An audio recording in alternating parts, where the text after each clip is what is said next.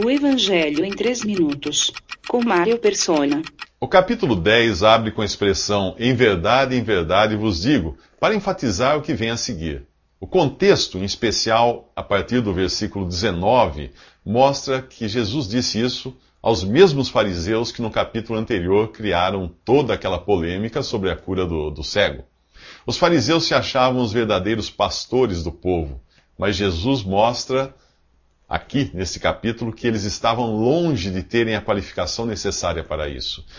Os três pontos importantes nesse capítulo são: Jesus entra pela porta, Jesus é a porta e Jesus é o pastor das ovelhas. Quem entra pela porta é quem se sujeita às condições estabelecidas pelo dono da casa. Jesus veio em total submissão ao Pai e cumpriu cada etapa que estava determinada para o Messias o Messias prometido a Israel. Ele não arrombou a porta, como faria um ladrão ou um líder revolucionário. Ele não veio para roubar, não veio para matar, não veio para destruir. Jesus é o servo humilde de Filipenses. Ali diz assim: sendo em forma de Deus, não teve por usurpação ser igual a Deus, mas aniquilou-se a si mesmo, tomando a forma de servo e fazendo-se semelhante aos homens, e achado na forma de homem, humilhou-se a si mesmo, sendo obediente até a morte e morte de cruz. Você deve se lembrar do que aconteceu no batismo de Jesus.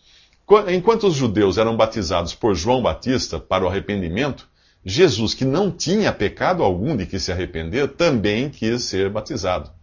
Além de cumprir o, caminho determinado para o Messias, ele pôde assim se identificar com aqueles que eram batizados. Lá diz: Mas João o impedia, dizendo: Eu é que preciso ser batizado por ti, e tu vens a mim? Jesus, porém, lhe respondeu: Consente agora, porque assim nos convém cumprir toda a justiça. Não se esqueça de que nos evangelhos nós vemos Jesus em sua relação com Israel.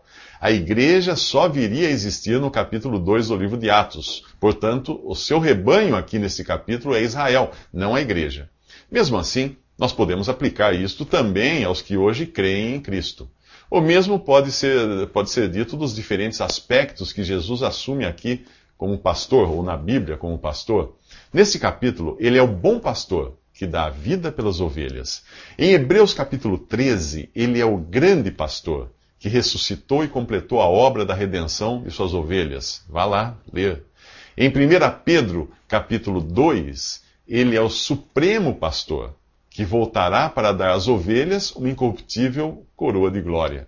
Quer ver essa mesma sequência nos Salmos? Então leia os Salmos 22, 23 e 24.